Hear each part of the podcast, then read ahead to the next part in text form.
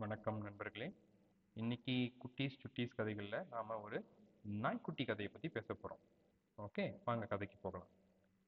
பொன்முடிங்கிறது ரொம்ப ஒரு அழகான கிராமம். அந்த பொன்முடி கிராமத்தில் ஒரு நாய்க்குட்டி வாழ்ந்து வந்துச்சு. அந்த நாய்க்குட்டியோட பேர் என்ன தெரியுமா? பப்ளு. பப்ளு நாய்க்குட்டி அங்கே வாழ்ந்து வந்துச்சு. அதுக்கு ஒரு நாள் காலையில் பயங்கர தண்ணி தாகம். என்னடா பண்ணலாம் அப்படின்னு பார்த்தப்ப பக்கத்தில் குளம் இருக்கிறத பார்த்துச்சு உடனே குடு குடு குடு குடு குடுன்னு அந்த குளத்துக்கு ஓடி போச்சு ஓடி போய் தண்ணி குடிக்கலான்னு பார்த்தா தண்ணி குடிக்கலான்னு பார்த்தா அந்த தண்ணிக்குள்ள அதோட முகமே தெரிஞ்சிச்சு. அதை பார்த்தேன் ஃபர்ஸ்ட் அது பயந்துருச்சு. குடு குடு குடுன்னு திரும்பி ஓடி போயிடுச்சு. ஓகேன்னு திருப்பி மெல்லமா வந்துச்சு. திருப்பி தண்ணி குடிக்கலான்னு பார்த்தா திருப்பி அதோட முகம் தெரியுது.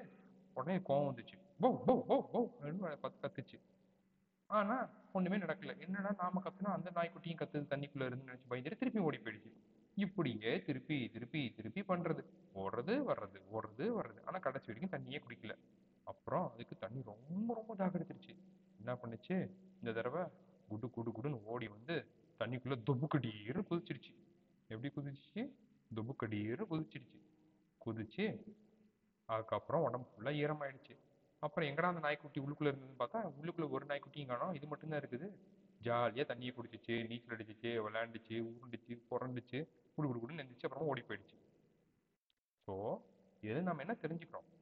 நம்மளும் வாழ்க்கையில் பல டைமில் ஏதாச்சும் ஒரு புதுசாக ஒரு ஆக்டிவிட்டி பண்ணும் போதோ இல்லை செயல் செய்யும் போதோ ஃபஸ்ட்டு அதை பார்த்து பயந்துப்போம் இது நம்மளால் செய்ய முடியுமா?